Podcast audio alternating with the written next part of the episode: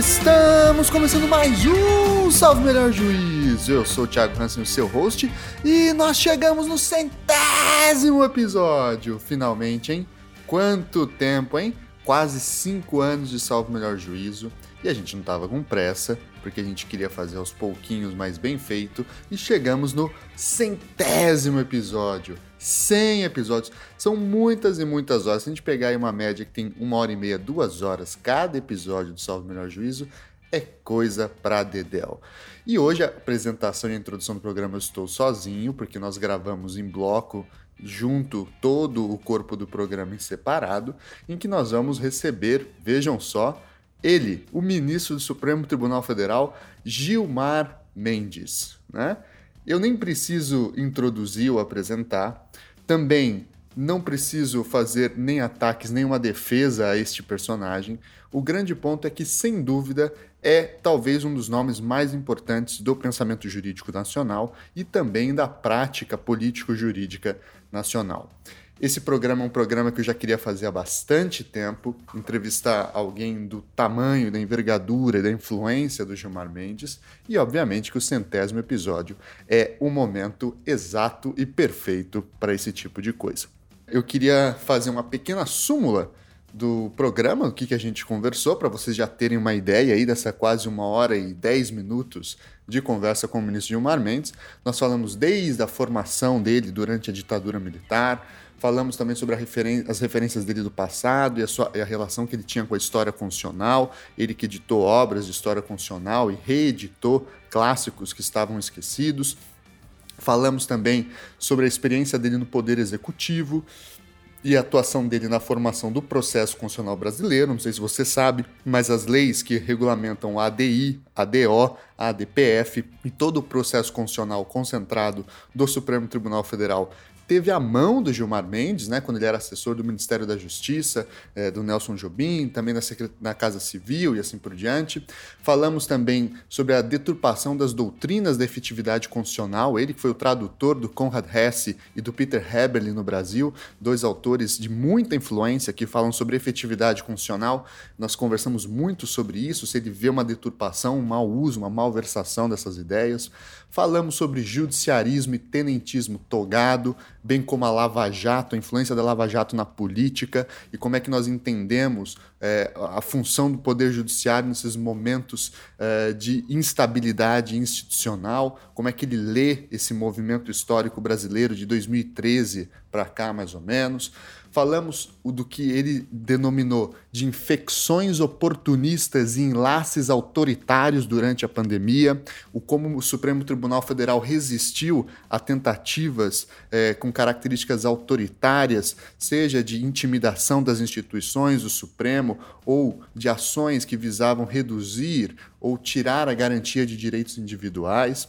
Falamos também da reação do Supremo Tribunal Federal na defesa do que ele chamou de perfil democrático em momentos de crise e também conversamos sobre algumas outras coisas um pouco mais suaves do que esses grandes temas da política e do direito nacional.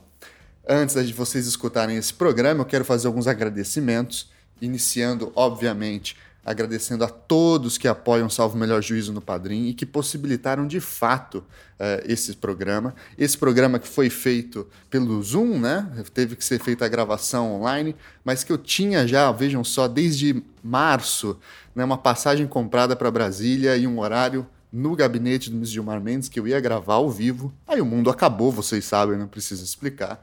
Então, obviamente que todos que ajudaram o Padrim contribuíram isso para comprar equipamentos, comprar passagem aérea, possibilitar pagar a edição, é, enfim, e todas as novidades que estão por vir aí no Salvo Melhor Juízo. Queria também, obviamente, então, agradecer o Felipe Aires, nosso editor, o, o cara que coloca uh, o som para funcionar, faz a mixagem final, e também o meu querido amigo Rafael Ancara, que é quem fez a arte dessa vitrine e já fez tantas outras artes para o Salvo Melhor Juízo, a identidade visual e assim por diante. Queria agradecer também o Ivan Mizanzuki, grande Ivan, que me ajudou desde o começo do Salve Melhor Juízo, abrindo portas, apoiando no Anticast, divulgando no Anticast. Agradecer também o Felipe Recondo, lá do Jota, pelas pontes com a, o gabinete do ministro Gilmar Mendes para a gente poder fazer essa entrevista, bem como os professores e professora que me ajudou a pensar algumas questões, como o professor Christian a professora Vera Carandes Schweire e o professor Miguel Godoy. E também, obviamente, queria agradecer aos fundadores do Salve Melhor Juízo que me ajudaram lá no começo, me deram todo o empurrão, todos os nossos convidados, todos os professores e pesquisadores que tiveram a disponibilidade de vir até a minha casa para gravar ou que tiveram que gravar por forma virtual, com um especial destaque ao meu querido amigo Gustavo Favini, que também é um dos fundadores do Salve Melhor Juízo, e a minha querida e amorosa companheira Carolina de Quadros, tá bom? Então, como sempre eu digo, não deixe de contribuir com o Padrim, curta as nossas redes sociais e fique agora com uma entrevista exclusiva dele, o ministro do Supremo Tribunal Federal, Gilmar Ferreira Mendes.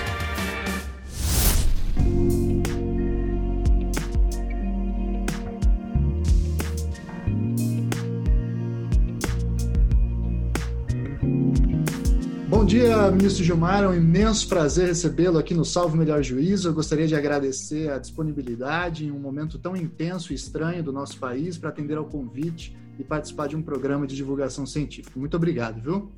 Bom dia, boa tarde, Tiago. Tudo de bom. Muito obrigado. É, ministro, queria conversar um pouquinho com o senhor inicialmente sobre a sua formação intelectual. O senhor se formou na, na UNB em 1978 e naquela altura o Brasil tinha acabado de passar pelo fechamento do Congresso, pelos pa chamados pacotes de abril de 1977, mas ao mesmo tempo o MDB havia vencido as eleições, a anistia estava sendo articulada como saída política, né? Então, dentro desse contexto de transição constitucional, o quanto ele foi decisivo ou não para o seu impulso intelectual em direção ao direito, ao direito constitucional como um todo? E como? Eu, eu, eu, acho que essa é uma boa pergunta, Tiago. Eu, eu acho que todos nós é, que vivíamos aquela realidade, eu sou aluno da UNB de 75 a 78. Portanto, eu pego todo esse período, a vitória expressiva do, do, do MDB nas eleições, né, com, é, acho que de um terço do Senado da época acho que eram 22 senadores, o MDB elegeu 16.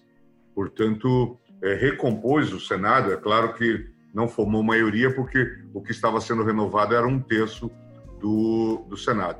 Mas aí vieram nomes como é, Paulo Brossard, Marcos Freire, e, e, também no, no Congresso havia os nomes já tradicionais e outros, não é? o Ulisses Guimarães, Alencar Furtado, que é do, do do Paraná, grandes lideranças, portanto, que vieram reforçadas das, das urnas.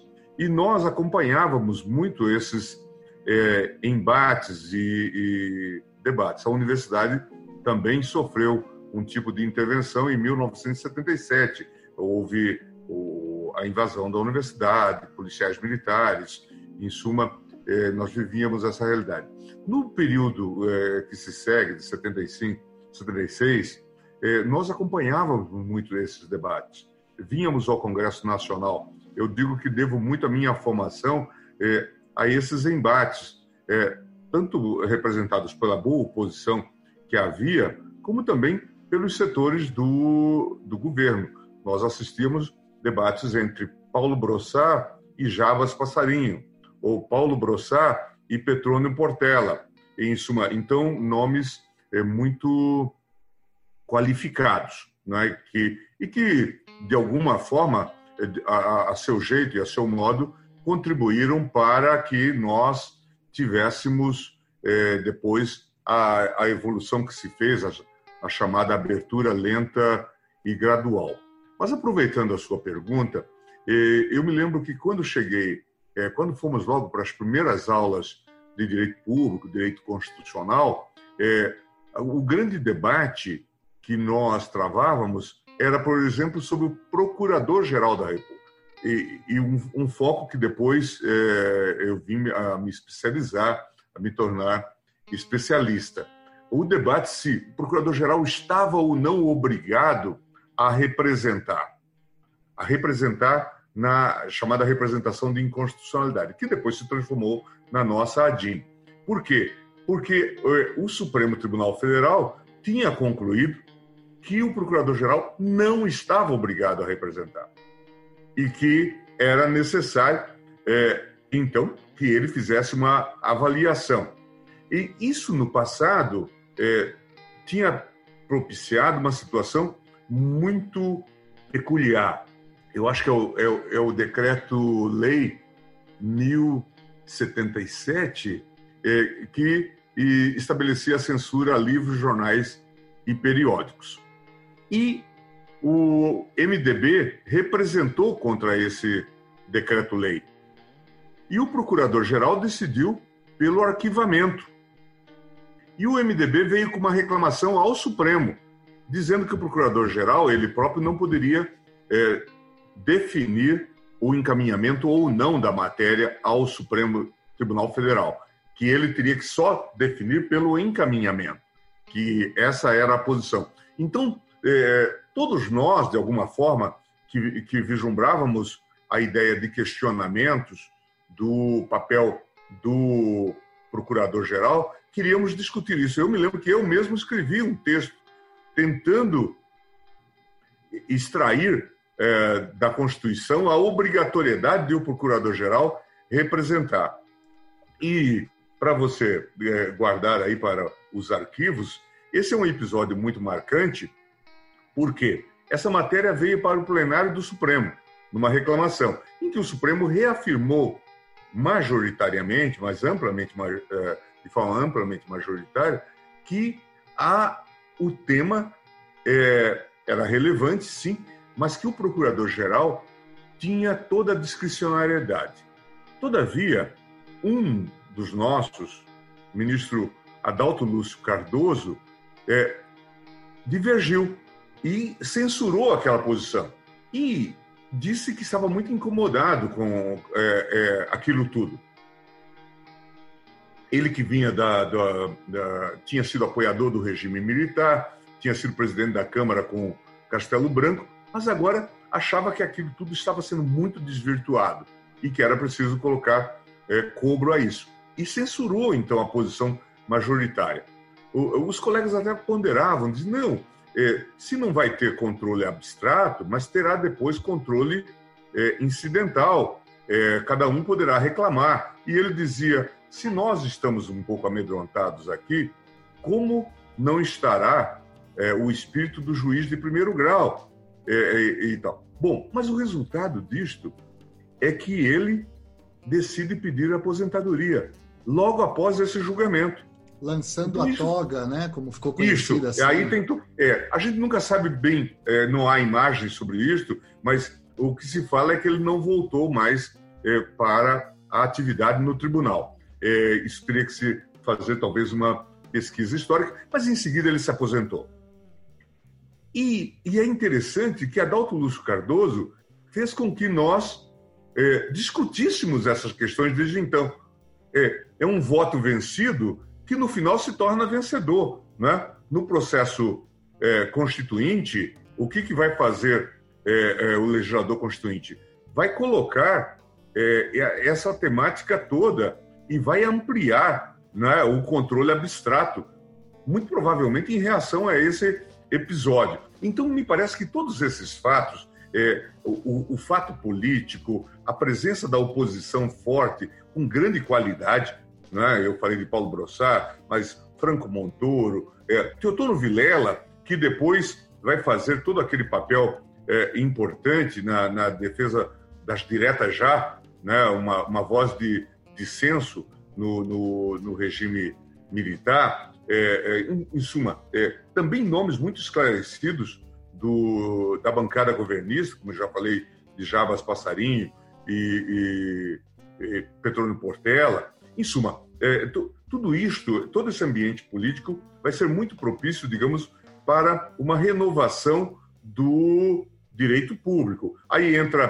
também a OAB, é, em seguida virá o papel do FAORO, não é? é um célebre congresso realizado em Curitiba, salvo engano, em 1977, a sétima conferência da Ordem dos Advogados eh, do Brasil, eh, em que se discutiu clara e abertamente a, a, a reabertura, a reinstitucionalização eh, do, do Brasil aí na Universidade Federal em Curitiba. Em suma, me parece que é, tudo isso é, nos levava para é, uma, uma, discussão é, muito importante na área do direito público, que eu imagino que vinha é, até então, antes desse, desses movimentos, definhando-se, porque, de fato, é, eu conversei com colegas que vinham de cursos anteriores, de semestres anteriores, e eles diziam que o direito constitucional morreu, né, porque, de fato, nós estávamos sob a égide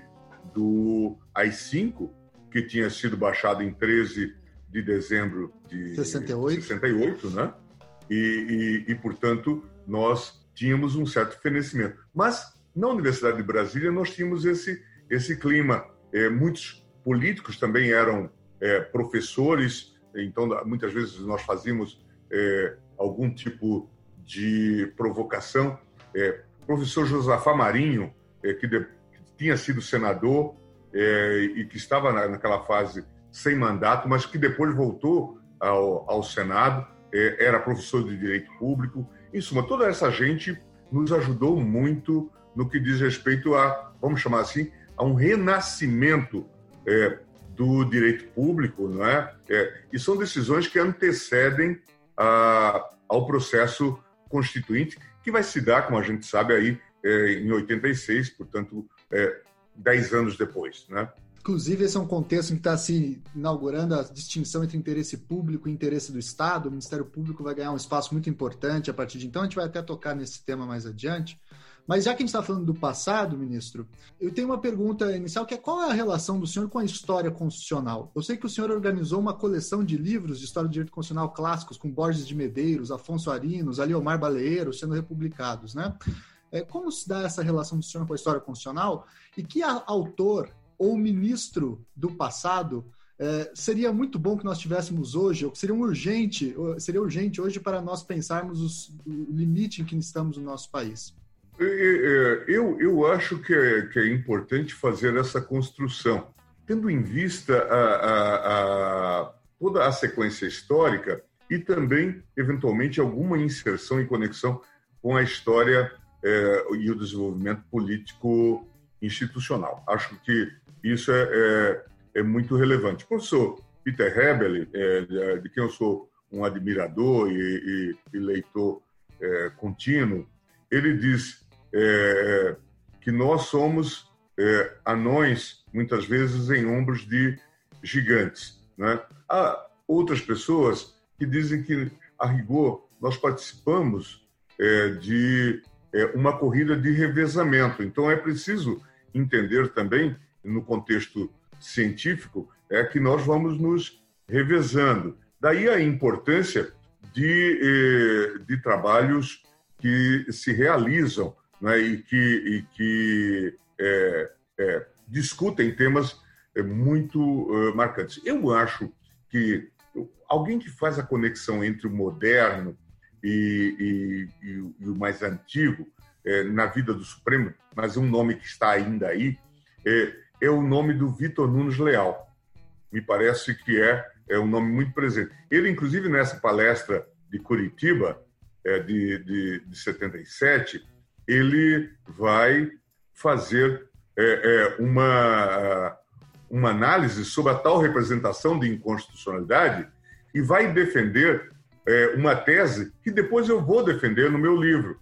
É, eu, eu até brincava dizendo ganharia um Nobel jurídico quem conseguisse obrigar o procurador-geral a fazer uma ação direta. E ele então vai defender a tese de que o procurador-geral deveria se manifestar é, pró representação de inconstitucionalidade ou contra a inconstitucionalidade, é, é, defendendo a constitucionalidade. Mas sustentar isso perante o Supremo, porque a própria expressão era uma expressão é, um tanto quanto ambígua, representação de, representação por inconstitucionalidade, né? Então, é, me parece que é, ele é um nome que talvez se estivesse hoje aqui, é, estaria é, nos ajudando a modernizar ainda mais. Ele que inventou as súmulas, né, que antecede a súmula é, vinculante e, e, que trabalhou, portanto, nessa modernização e que foi vítima, em 69, de uma cassação, né, de uma aposentadoria é, é, por, por ato institucional, quando era vice-presidente do, do, do, Supremo. Então, me parece que é, é um nome que contribuiu decisivamente é, para o Brasil, em termos de política e, e, e de direito. Tinha essa vivência do jurista é, político, é, trabalhou na modernização do Supremo Tribunal Federal, né? É, já era muito é, angustiado, preocupado com as questões da necessidade de modernização, da repetição de processos e... e Autor do CPC de 39, né? Isso, né? Quer dizer, então era um homem tinha sido consultor-geral da República né? É, no, no, governo Juscelino. Em suma, é, é, é tinha, tinha uma, uma, uma, uma, uma vivência muito grande. Deixou esse livro é, sobre o, o estudo dos direitos, é, do, os temas de direito público, né? estudos de direito público, que tem textos preciosíssimos, e, e me, me, parece que ele era uma figura que talvez ligasse de maneira muito clara, é, é, é acho, passado e o futuro. Né? Se a gente vê hoje as sessões virtuais do Supremo, certamente Vitor é, é, estaria participando disso.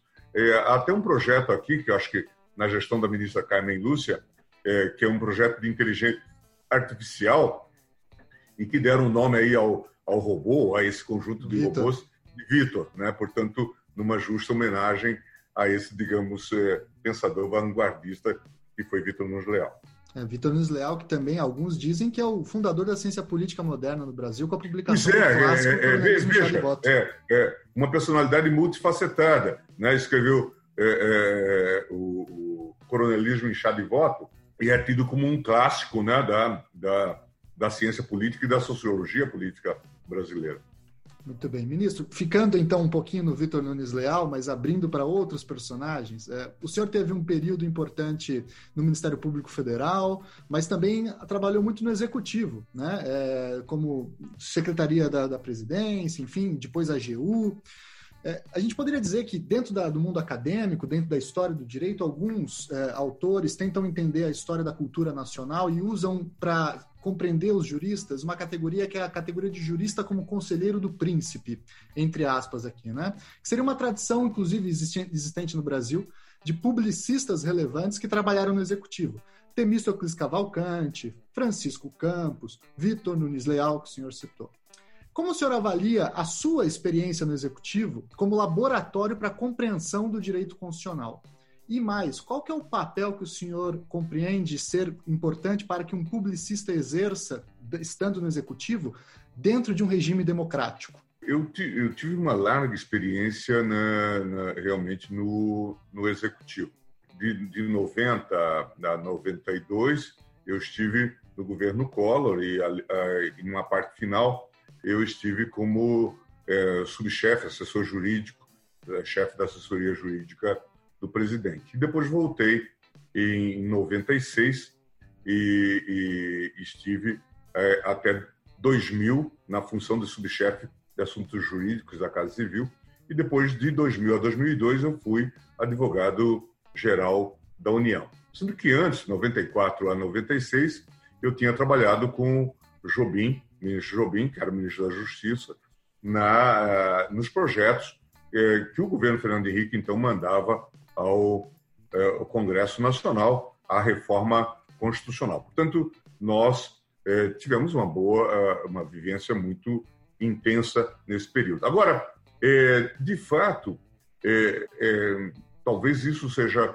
melhor contado pelos críticos, pelos observadores e, e, e, aqueles que analisam esse período. Se nós olharmos a, a Constituição de 88, ela é, molda o Brasil num sistema democrático. E mesmo no controle de constitucionalidade, ela reforça o papel da oposição, é, ao permitir né, que ela faça, por exemplo, as ações diretas de inconstitucionalidade. Então, isto não era, é, digamos, uma contabilidade que os nossos antecessores, é, assessores jurídicos do passado, tinham que fazer, porque raramente haveria uma declaração de inconstitucionalidade pelo Supremo. Não é? Normalmente, primeiro não havia o controle direto. Depois, quando ele passou a existir, o procurador-geral tinha muita ponderação em trazer questões contra o, o, o poder.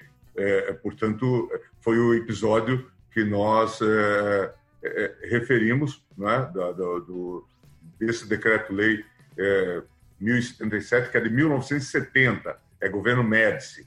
Portanto, é, esse julgamento deve ter se dado em 71, imagino que 71, 72, que deve ter ocorrido esse é, julgamento. Então, é, nós vemos, portanto, que não havia é, esses embates. O, o, o consultor-geral da República preparava as leis, discutia-as, e talvez lá no é, futuro viesse a ter uma notícia de que o Supremo declarou a inconstitucionalidade de uma lei tributária ou coisa do tipo. Agora não. Pós 88, nós passamos a ter, digamos, essa jurisdição constitucional é, efervescente, porque os casos passaram a chegar imediatamente. E o governo, é, que tinha que combater a inflação, que tinha que é, lançar planos econômicos, se valia das medidas provisórias, muito contestadas. Né? Todos os governos, veja, na, na sucessão que nós tivemos aí de alternância de poder, que mostra a vitalidade do, da democracia brasileira, é, todos os governos lançaram mão da, da medida provisória. Mas, inicialmente, o PT era muito crítico das medidas provisórias e montou um bunker para trazer essas questões ao Supremo Tribunal Federal. Então, é, é, uma visão que eu desenvolvi, eu que já era uh, bastante especializado nesta questão, é que nós tínhamos que nos pautar pela jurisprudência do Supremo, que nós não deveríamos incidir em erros, que deveríamos fazer uma, um controle, um, um, controle, uma clivagem é, anterior dos, dos textos. E esses embates eram é, praticamente é, semanais, mensais. A toda hora nós tínhamos impugnações dos nossos é, textos, porque é, isto era o ethos da oposição, né? contestar aquilo que. É, e, então, isso foi um aprendizado. Eu sofri também é, muito quando, por exemplo, eu vim para cá. Eu me lembro que na minha sabatina me perguntavam, mas o senhor fez muitas medidas provisórias? Eu, não, eu não fazia medidas provisórias. As medidas provisórias são gestadas nos ministérios e são levadas para a Casa Civil. E nós lutávamos para, tanto quanto possível, minimizar, muitas vezes, é, a, as propostas. Eu, eu dizia até que, é, muitas vezes, nós evitávamos uma série de opções que os setores políticos estavam a, a recomendar. Mas, de qualquer forma, eu virei um pouco, naquele período, o mister medida provisória. Né? Eu ia para qualquer lugar, ia falar sobre a Capela de Sistina e alguém falava que é, por que, que não fala sobre medida provisória? Em suma, então, e depois nós tivemos, especialmente naquele período, 2000 a 2002, nós tivemos, uh, eu na AGU, e o governo muito contestado. Enfrentamos aquelas várias crises. O, é, é, o, já não era um governo de tanto consenso, porque é, o, o, câmbio se alterara, a, a, as coisas já não, não iam tão bem, né? e o governo teve que enfrentar aquela crise do apagão. E aqui eu tive um papel importante, é, porque em um dado momento eu trouxe para o Supremo a ADC número 9, pedindo que se declarasse a constitucionalidade da, da medida provisória que estabelecia o racionamento. Então, e, e isto foi chancelado pelo, uh, pelo Supremo Tribunal Federal. Foi um período bastante rico. Agora, eh, nós nos orientávamos e nos pautávamos pelos rituais do Estado de Direito e, claro, pela jurisprudência do Supremo Tribunal Federal. Se, e, e tanto é que, se se olhar ao longo do tempo, o tribunal é, reconheceu a excelência é, do trabalho feito pela assessoria jurídica do governo. O governo é, tentava se pautar por essas orientações, inclusive é, adotando desde logo uma jurisprudência que era pacífica. E, e também o, o, o, há de se ver, por exemplo, que o Supremo também contribuiu muito para as reformas que se fizeram. Veja, a limitação da medida provisória, é, não uso da medida provisória em matéria penal, é, ou mesmo em processo penal, é, ou mesmo em processo. Não é? é? é embora nós tenhamos usado medidas provisórias no processo, mas chegou uma hora que o Supremo começou a sinalizar e o Congresso veio e aprovou é, a emenda delimitando ou a questão do prazo das medidas provisórias, não é? Também porque se tinha aquela reedição contínua e, e o governo também trabalhava é, com uma certa folga de espírito, porque lançava a medida provisória e aí ia retificando a cada 30 dias. Né? Então, é, é, reeditando, e, e, fomos nós que inventamos aquela a manutenção do mesmo número da medida provisória, só que com o número de série, é, reedição número é, 14,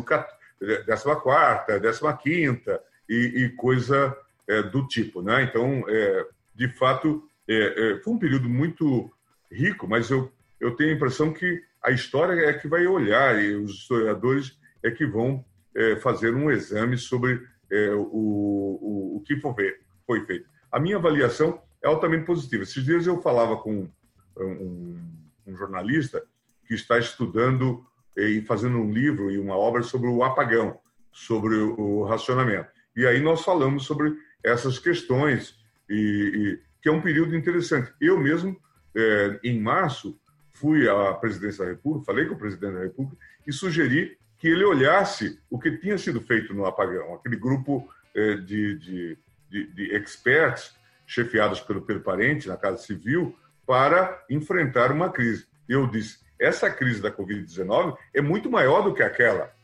Não é? Tem toda essa confusão, quem é competente para, é, saúde, quem legisla, é, tudo que já se sabia que iria surgir. Lá não, né? O objeto único era a falta de energia. Então era a União que podia legislar. De qualquer forma, naquela época foi uma crise muito grande e o governo se saiu é, relativamente bem se nós considerarmos os resultados. Agora, falando um pouquinho sobre literatura constitucional, o senhor é conhecido especialmente, além do seu manual de direito constitucional, pela tradução desses dois textos pequenos, curtos, né, palestras, enfim, separados. O primeiro é a Força Normativa da Constituição, do Conrad Hess, e o segundo é a Hermenêutica Constitucional, do Peter Heberle. Né? É, para o senhor, como o senhor avalia o impacto dessas obras na tradição do pensamento constitucional brasileiro hoje? O senhor acha que elas foram integradas na forma de se compreender a jurisdição constitucional ou não, e se o senhor eventualmente se colocaria como um, eh, sem querer, né, um responsável indireto pela expansão do, do, tamanho da jurisdição a partir da leitura dessas obras por parcelas do Poder Judiciário e do Ministério Público. É, é, certamente, acho que, acho que é, essas duas obras são muito marcantes. Força Normativa da Constituição é um texto é, muito importante do professor Conrad Hess, que depois vai integrar a sua obra, né, o seu pensamento, no, numa obra que até hoje talvez seja o mais importante manual de direito constitucional é, alemão, que é o Grundzug des Verfassungsrechts. Né? Acho e, e o professor trabalha muito com a ideia da força normativa da Constituição. E é um texto escrito no início dos anos 50, quando ele assume a cadeira lá, lá em Freiburg, e ele passa muitas mensagens é, no sentido do valor da Constituição, da importância de se preservar a, a Constituição é, e, e da necessidade, inclusive, de que também a Constituição não se afaste da realidade. É, eu deixei até a expressão em, em alemão, não é, é que é, necessidade não conhece postulado ou princípio, Not kennt kein Gebot, que é muito citada hoje. Então, é, e, e, depois vieram outros textos do professor é, Conrad Hess, eu mesmo ajudei a editar é, um texto dos estudos de direito constitucional que vieram de Madrid, tradução espanhola, que depois nós então adaptamos e é, é uma obra da série IDP Saraiva. E a obra do professor Peter Hebel, é, ela me encantou desde o início, porque ele, na verdade, se inspira em Popper, a sociedade aberta, né, para trabalhar a ideia da sociedade aberta dos intérpretes da Constituição e dizer que todos aqueles que aplicam a norma, é, de alguma forma, são seus legítimos intérpretes. Então, e aí ele, mesmo nos direitos fundamentais, ele diz, é, o artista, é, ao realizar a obra artística, de alguma forma ele está interpretando também a liberdade artística, está dando essa dimensão. E, e, e o professor Peter Hebel é muito versado em literatura, então ele faz muitas incursões nesse, é, nesse sentido. E essa obra me parece que influenciou inclusive o nosso processo constitucional, é, a ideia das audiências públicas. Né? Então, é, é acho. É, é está, né? É, a ideia do amicus curiae, não é? Então, portanto, desses múltiplos atores e tal. E, claro, é, depois eu tive é, um papel bastante é, peculiar, singular, porque é, é, estando no governo e interessado no desenvolvimento do processo constitucional, eu participei das várias comissões e acabei redator tanto do, do pré-projeto da lei é, 9868, a lei da ADIM e, e, e da ADC. Acabei antes é, inspirador e formulador da, da emenda é, constitucional que resultou na, na, na, criação da ADC, né? E, e consolidei, fizemos o, também o, o pré-projeto da, da, regulamentação da ADPF. É, posteriormente, já no Supremo Tribunal Federal, é, trabalhei é, nos textos da, dessa nova fórmula da ADO, e, e da representação interventiva, uma nova forma. Em suma, portanto, acabei por, por trabalhar o processo constitucional de uma maneira muito, muito marcante, afora as participações que já tinha tido no, na feitura de processos e tal, os regimes de contracautela que nós desenvolvemos na época do, do governo. Tanto é que o professor Manuel Gonçalves Ferreira Filho chega a dizer que talvez é, só Rui Barbosa tenha tido maior influência do que eu no, na, na, nas questões e no processo constitucional. Né? É claro que aí há um certo exagero, mas de qualquer forma eu participei muito ativamente dessa da feitura desses textos, né? E claro, trabalhei no mandado de injunção, aí de maneira menos é, principal, mais secundária, é, mas em suma, é, e, e claro, depois esse trabalho se seguiu aqui no Supremo Tribunal Federal. E o senhor acha que as doutrinas que falam em efetividade constitucional, neoconstitucionalismo, expansão via poder judiciário para a concretização de direitos fundamentais podem ter se apoiado nessas obras e hoje estarem gerando resultados imprevistos para esses autores e para o senhor? Há muitas disputas sobre isso e, e, e, e há muitos questionamentos, por exemplo, sobre a, a questão do, do, do neoconstitucionalismo a ideia de que isso seria é, um certo revelaria um certo é, voluntarismo, não é? E, e, e, isso não seria adequado. Mas eu tenho a impressão de que é, é a, a modernização do processo constitucional foi muito importante e mesmo agora, veja, é, é, quando nós temos aí muitas críticas ao, ao governo e muitos enfrentamentos, é, nós temos é, tido a, as provocações muito rápidas do tribunal, a resposta em cautelares, e isto eu acho que é muito interessante. Até esses dias eu estava conversando com um, jornalista, acho que o, o jornalista da Band, Cláudio Humberto, e ele disse, ministro, nós estamos notando que é, é, o partido Rede Sustentabilidade tem obtido muitas vitórias no Supremo Tribunal Federal. Como explica isso? tem uma bancada da Rede de Sustentabilidade no Supremo Tribunal Federal? E eu disse não. O que me parece, talvez, é que há aqui um senso de oportunidade positivo do, do partido que está usando o ethos da jurisdição constitucional, a defesa e proteção de minorias.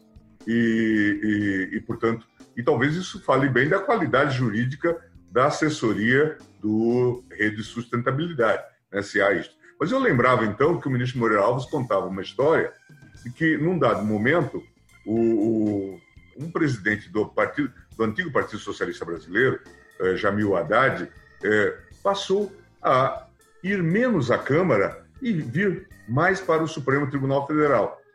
E aí as pessoas perguntavam por quê.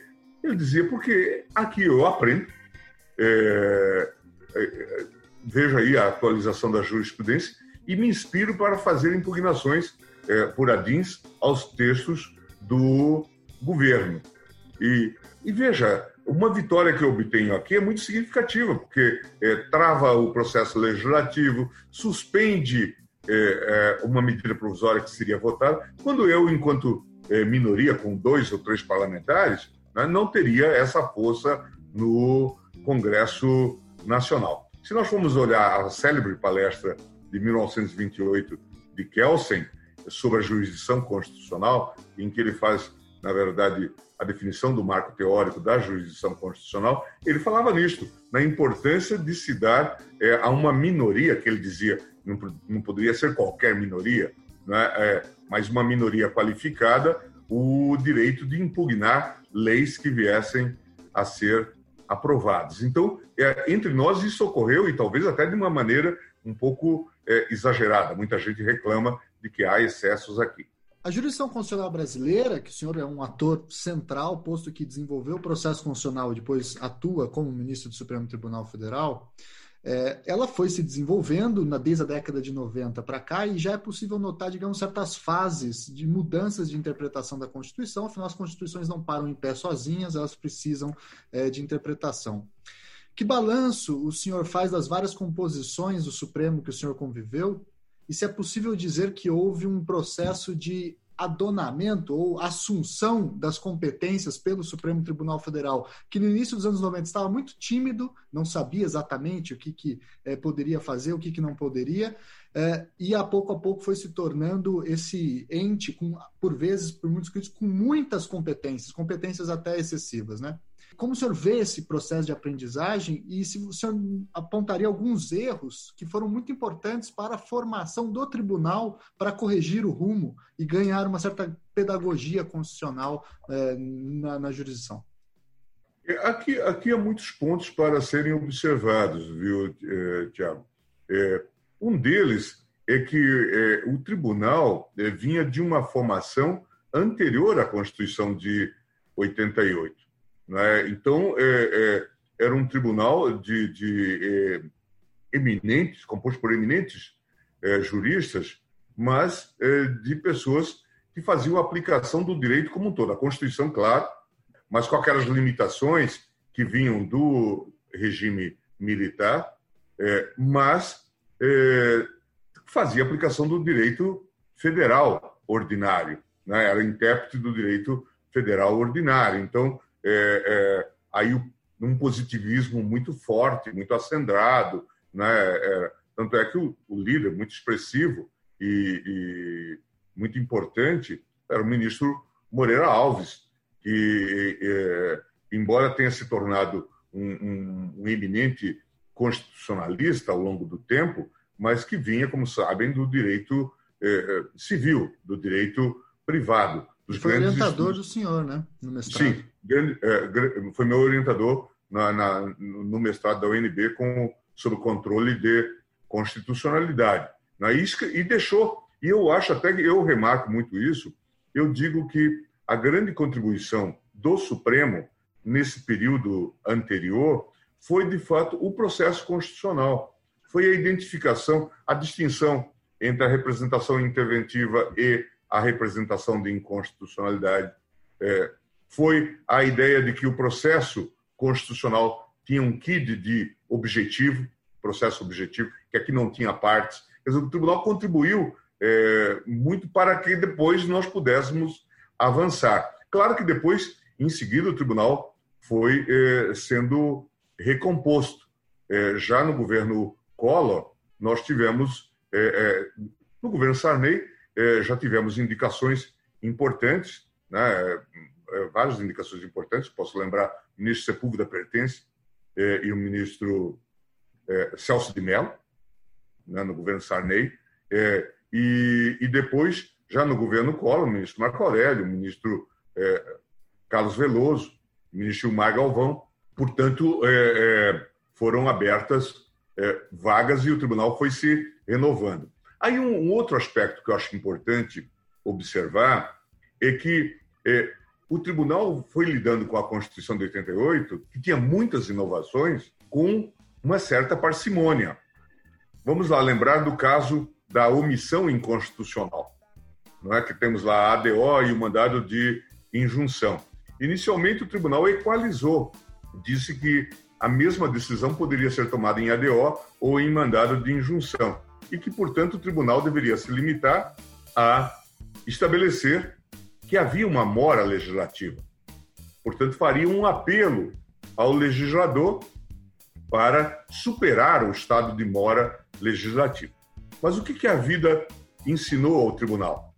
É que, eh, diante eh, de, da falta de uma cultura constitucional a propósito do assunto, não tinha doutrina adequada sobre o tema. Nós primeiro fizemos o texto legal, o texto constitucional, para depois, então, começarmos a desenvolver uma doutrina. Também a inspiração do direito comparado era muito limitada.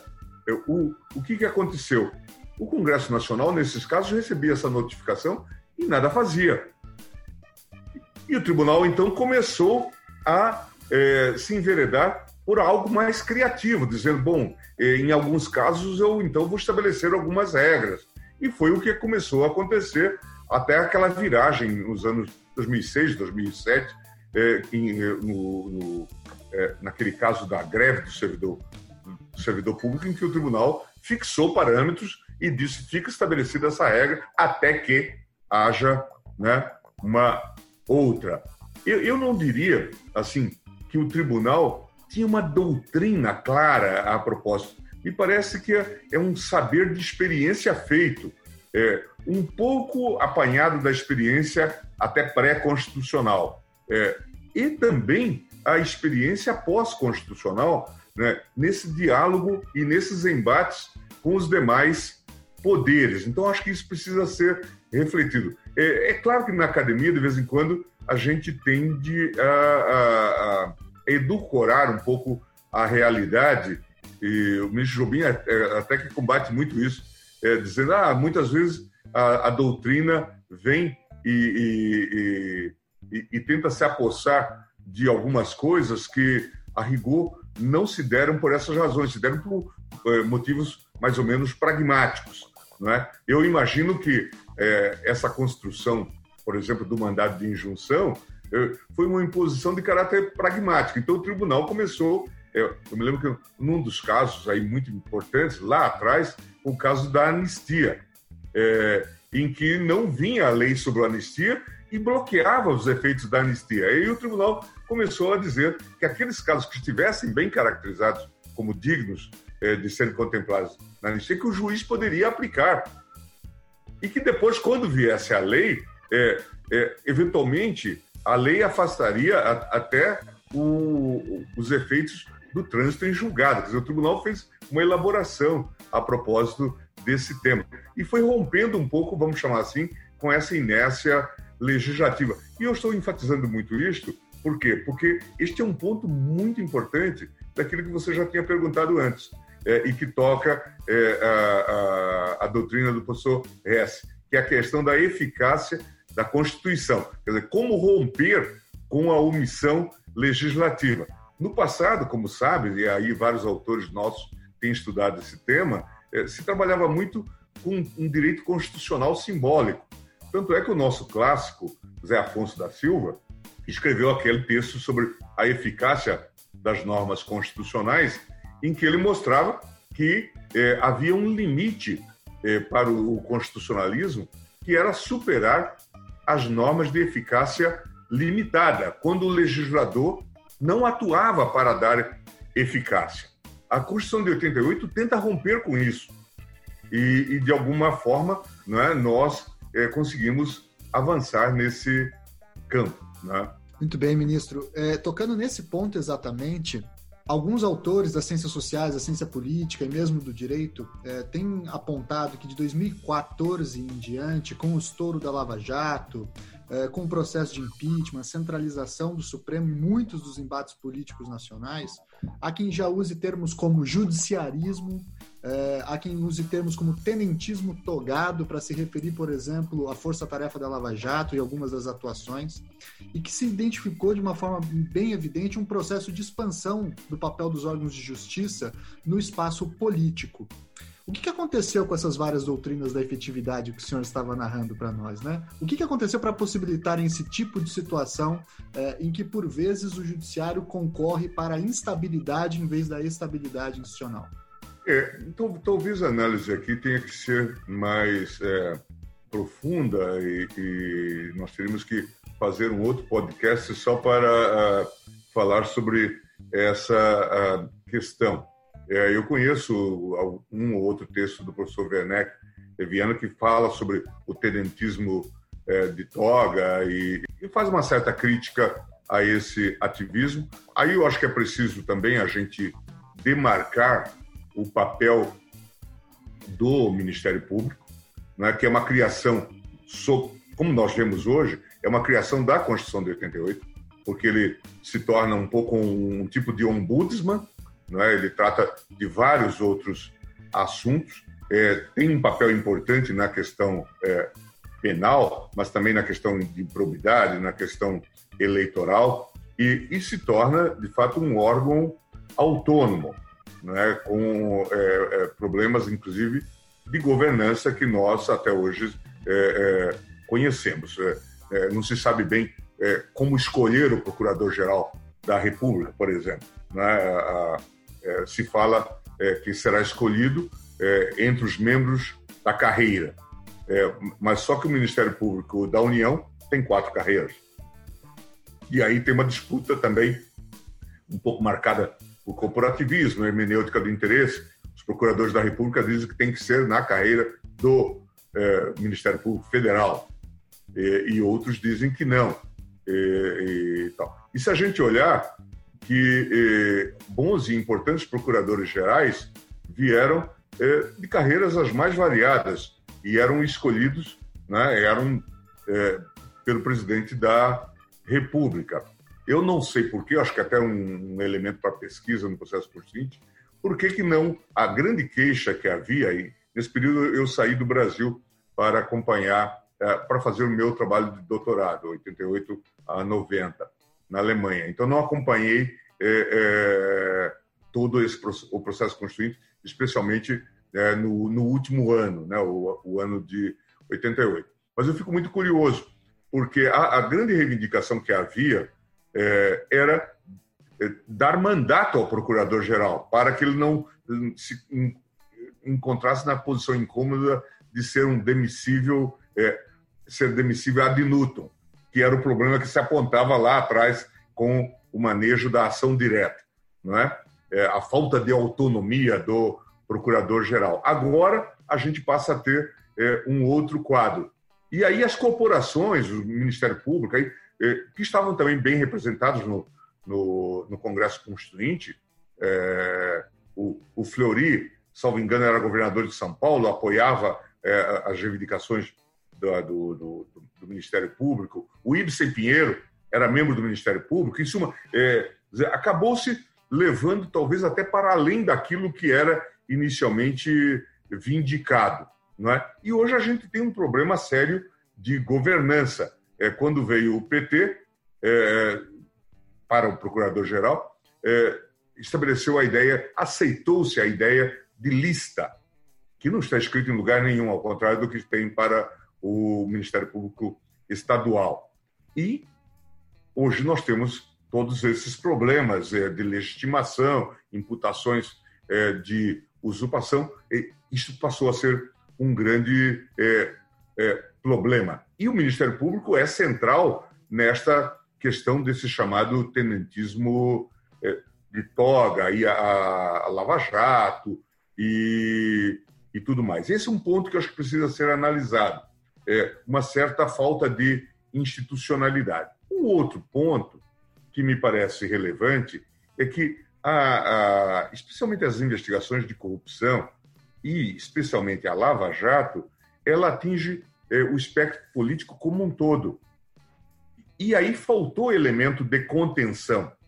Porque, a rigor, é, se a gente olhar, é, em alguns momentos, alguma exacerbação, ela é respondida também com uma resposta mais dura. Vamos pegar um só caso para a gente elucidar isso.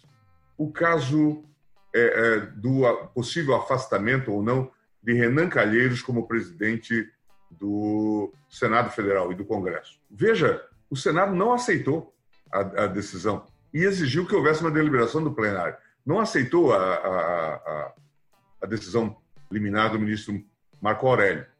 E o tribunal teve que se debruçar sobre o assunto e voltou atrás. Caçou a medida.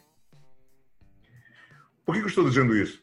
Porque o debilitamento, o enfraquecimento do sistema político como um todo é, levou a essa falta de um contraponto.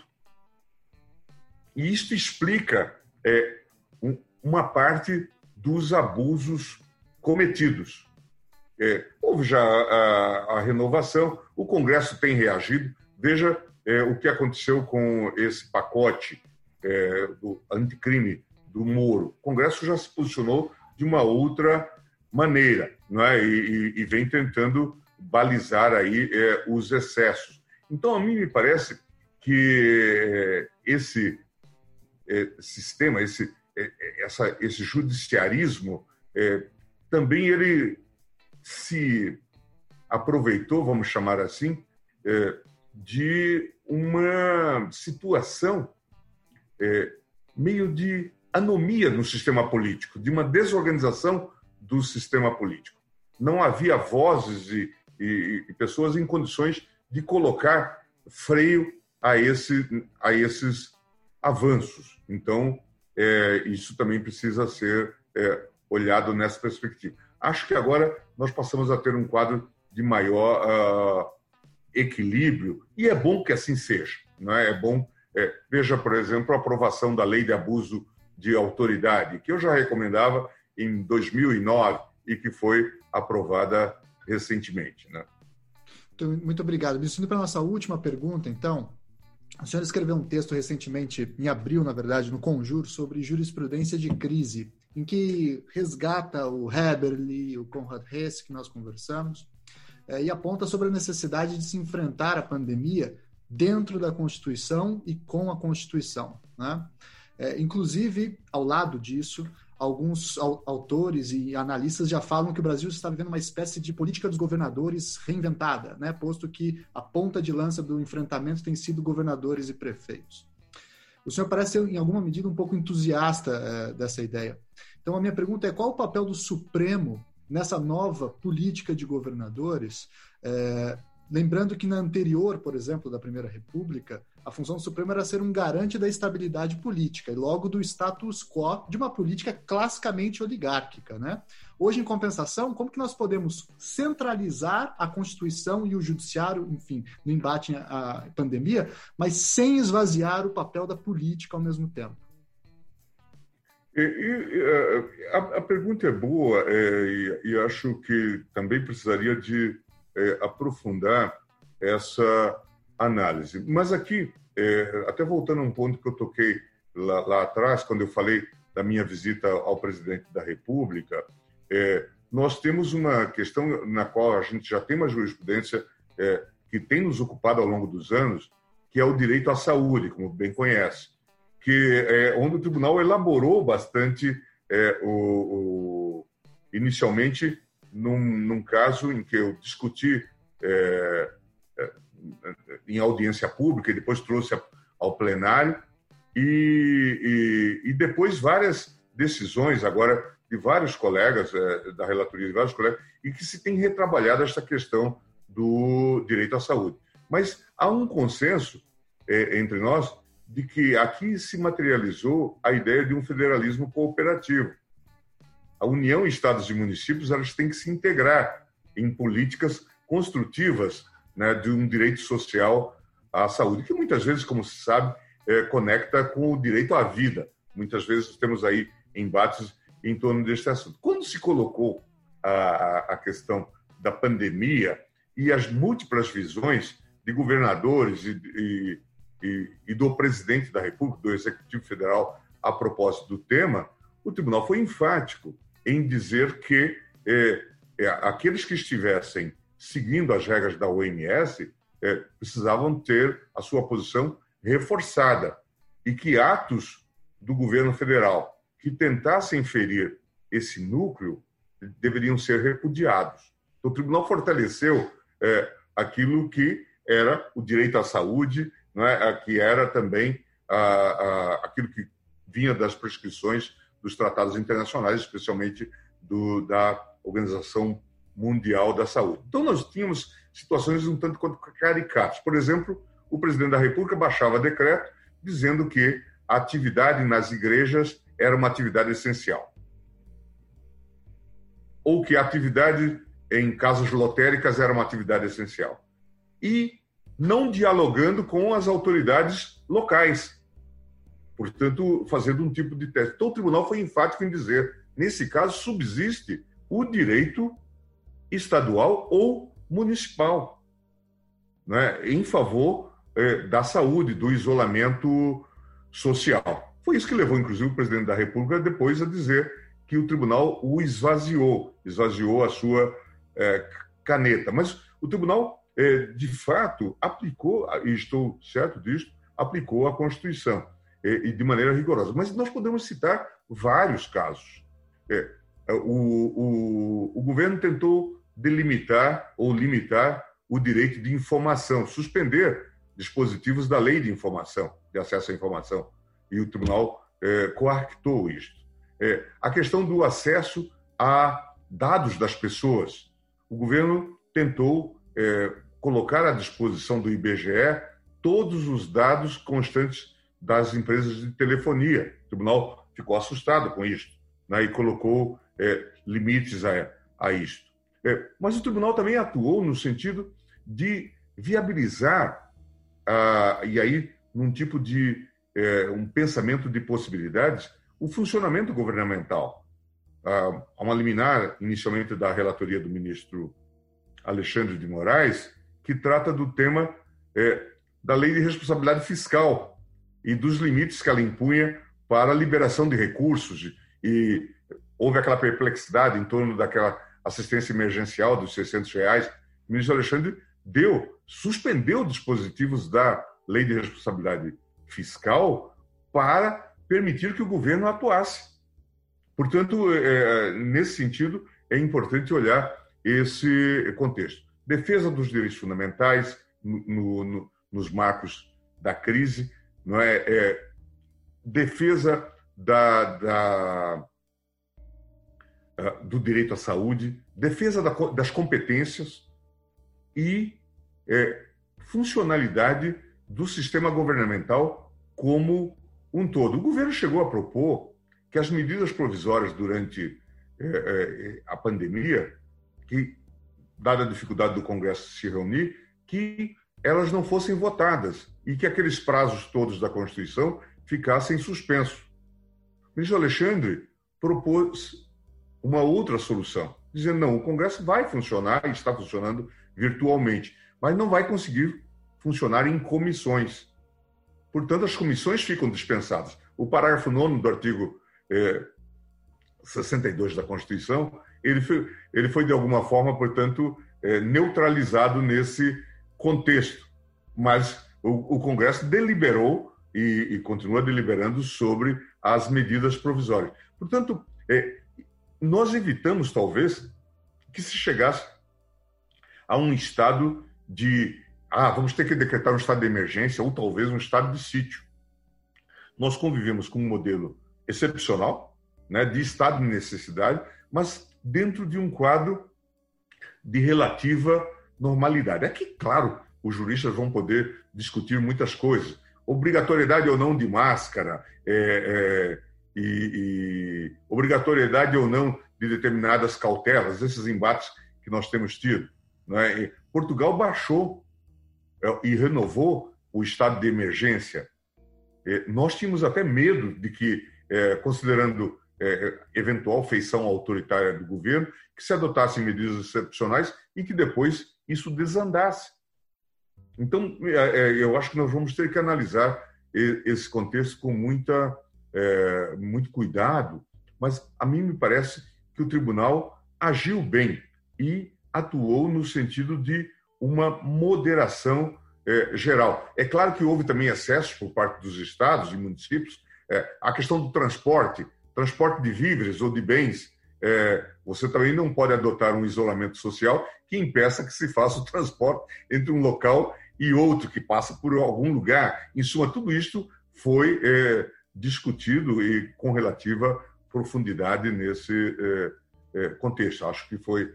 Um, eu acho que essa vai ser uma, uma, uma uma era bastante marcante. Sobretudo, nós mantivemos o perfil democrático, não colocamos em risco o, o perfil democrático. Acho que isso foi bastante relevante. E havia essas tentativas, essas, vamos chamar, infecções oportunistas que se, que se desenhavam.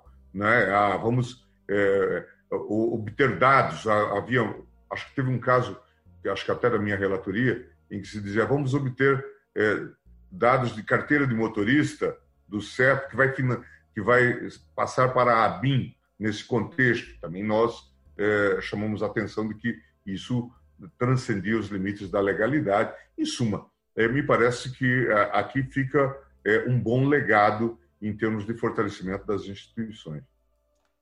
Ministro, muitíssimo obrigado. Para a gente encerrar de um tom descontraído, uma pergunta que eu tenho a fazer ao senhor, que é uma pessoa muito viajada, enfim, uma experiência muito ampla no direito, é qual foi o jurista ou a jurista mais interessante e importante que você conheceu pessoalmente e por quê?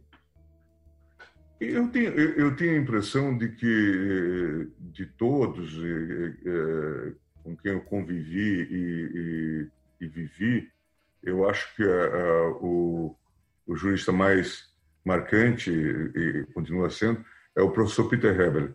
É, é, é, por sua interpretação da, da, da Constituição, né, por sua abertura, por seu institucionalismo, por sua defesa é, do Estado democrático do direito e pela riqueza também como pessoa humana. Não é? O professor Peter esteve muitas vezes no, no Brasil e, e, e dedicou, inclusive, é, muita atenção a, a, nós. Ficou muito orgulhoso de, de ver que é, uma parte do seu pensamento também aqui se, se realizava. Né? E, e, era muito interessante, por exemplo, é, eu participei de eventos no Rio Grande do Sul, com Ingo, ou em Granada, com, com Paco Balaguer, em que, é, após um seminário, é, uma palestra. Todo ano, um grupo de amigos de Rebel se reúne. É, eu, nos dois últimos anos, não consegui ir por conta de limitações profissionais, mas é, todo ano, a 13 de maio, se faz um evento em homenagem a Peter Heber, que é o dia do seu aniversário. E, e, e é muito interessante que, é, depois é, da, da, das apresentações, do seminário, o professor Peter Heber vai para o piano e, e, e faz apresentações, toca Beethoven. Em suma, é, é, é parece, é, parece, assim, a gente fica bastante fascinado né, de ver uma personalidade assim tão aberta, né, que fala de música, de poesia. Tem, tem uma obra do professor Peter Heber, acho que está traduzida na nossa série DP Saraiva, em que ele eh, discute constitucionalismo e a poesia, né? portanto, são coisas assim né? que eh, e ele, ele e ele também estuda os clássicos e o significado dos clássicos agora da, da literatura para o direito como um todo, né? Então são coisas assim que me parece faz dele uma personalidade bastante singular. Ministro Gilmar Mendes, muitíssimo obrigado por essa entrevista. Foi um imenso prazer tê-lo aqui no Salvo Melhor Juízo. Espero que esse depoimento depois possa ser utilizado pelos futuros historiadores do direito também para repensar um pouco esse período turbulento que nós vivemos e suas palavras finais. Não, só deixar um abraço, Tiago, eh, dizer da alegria de, de estar aqui. e dizer que, de fato, é, é, é, é Curitiba, por muitas razões, está na minha biografia. É, eu, eu naquela, naquela saga que eu lhe descrevi, daquele período momentoso do constitucionalismo brasileiro, é, de renascimento, nós nunca podemos esquecer da sétima Conferência Nacional da Ordem dos Advogados do Brasil, que se deu em Curitiba, com a presença de gente é, é, é a mais diversa, todos eles é, liderados, na época havia uma liderança muito expressiva do Raimundo Faoro, né, que foi é, um, um, também, de novo, é, um jurista muito singular. Né? É, deixou essa obra marcante, Os Donos do Poder, também uma obra é, fundamental para a sociologia e as ciências políticas brasileiras, né? mas, sobretudo, a sua obra de reinstitucionalização do Brasil. É, Faoro exatamente conversava com todas as alas, né? e, e eu me lembro que aí em Curitiba é, o, falou sobre estado de emergência o ministro, é, professor Oscar Correia, depois veio a ser é, ministro, foi até ministro da, da Justiça, foi ministro do Supremo, ministro da Justiça. E o ambiente era tão é, tenso naquela época, é, também do lado dos que defendiam a democracia, que o ministro Oscar Correia quase não conseguiu falar, porque todos o insultavam, os participantes do seminário o insultavam, e o Faoro eh, disse, nós precisamos discutir isso, porque isso faz parte do novo regramento constitucional, do regramento constitucional do futuro, que apareceu no estado de sítio e no estado de defesa. Portanto, eu, só para você ver o ambiente né, que é, se criava e, e, é importante. E ali estavam é, é, figuras importantes, o Evaristo de Moraes, é, é, o, o Pontes Miranda, é, portanto, os estudantes, me parece que esse é um momento importante. Eu tenho até uma foto no meu gabinete desse, desse evento, porque de fato foi um, um momento muito singular da vida nacional e, e isso me marcou deveras. Ministro, muito obrigado. Tenha uma ótima semana e as portas estão sempre abertas. Um grande abraço, Tiago. Tudo de bom. Sucesso. Tchau, tchau.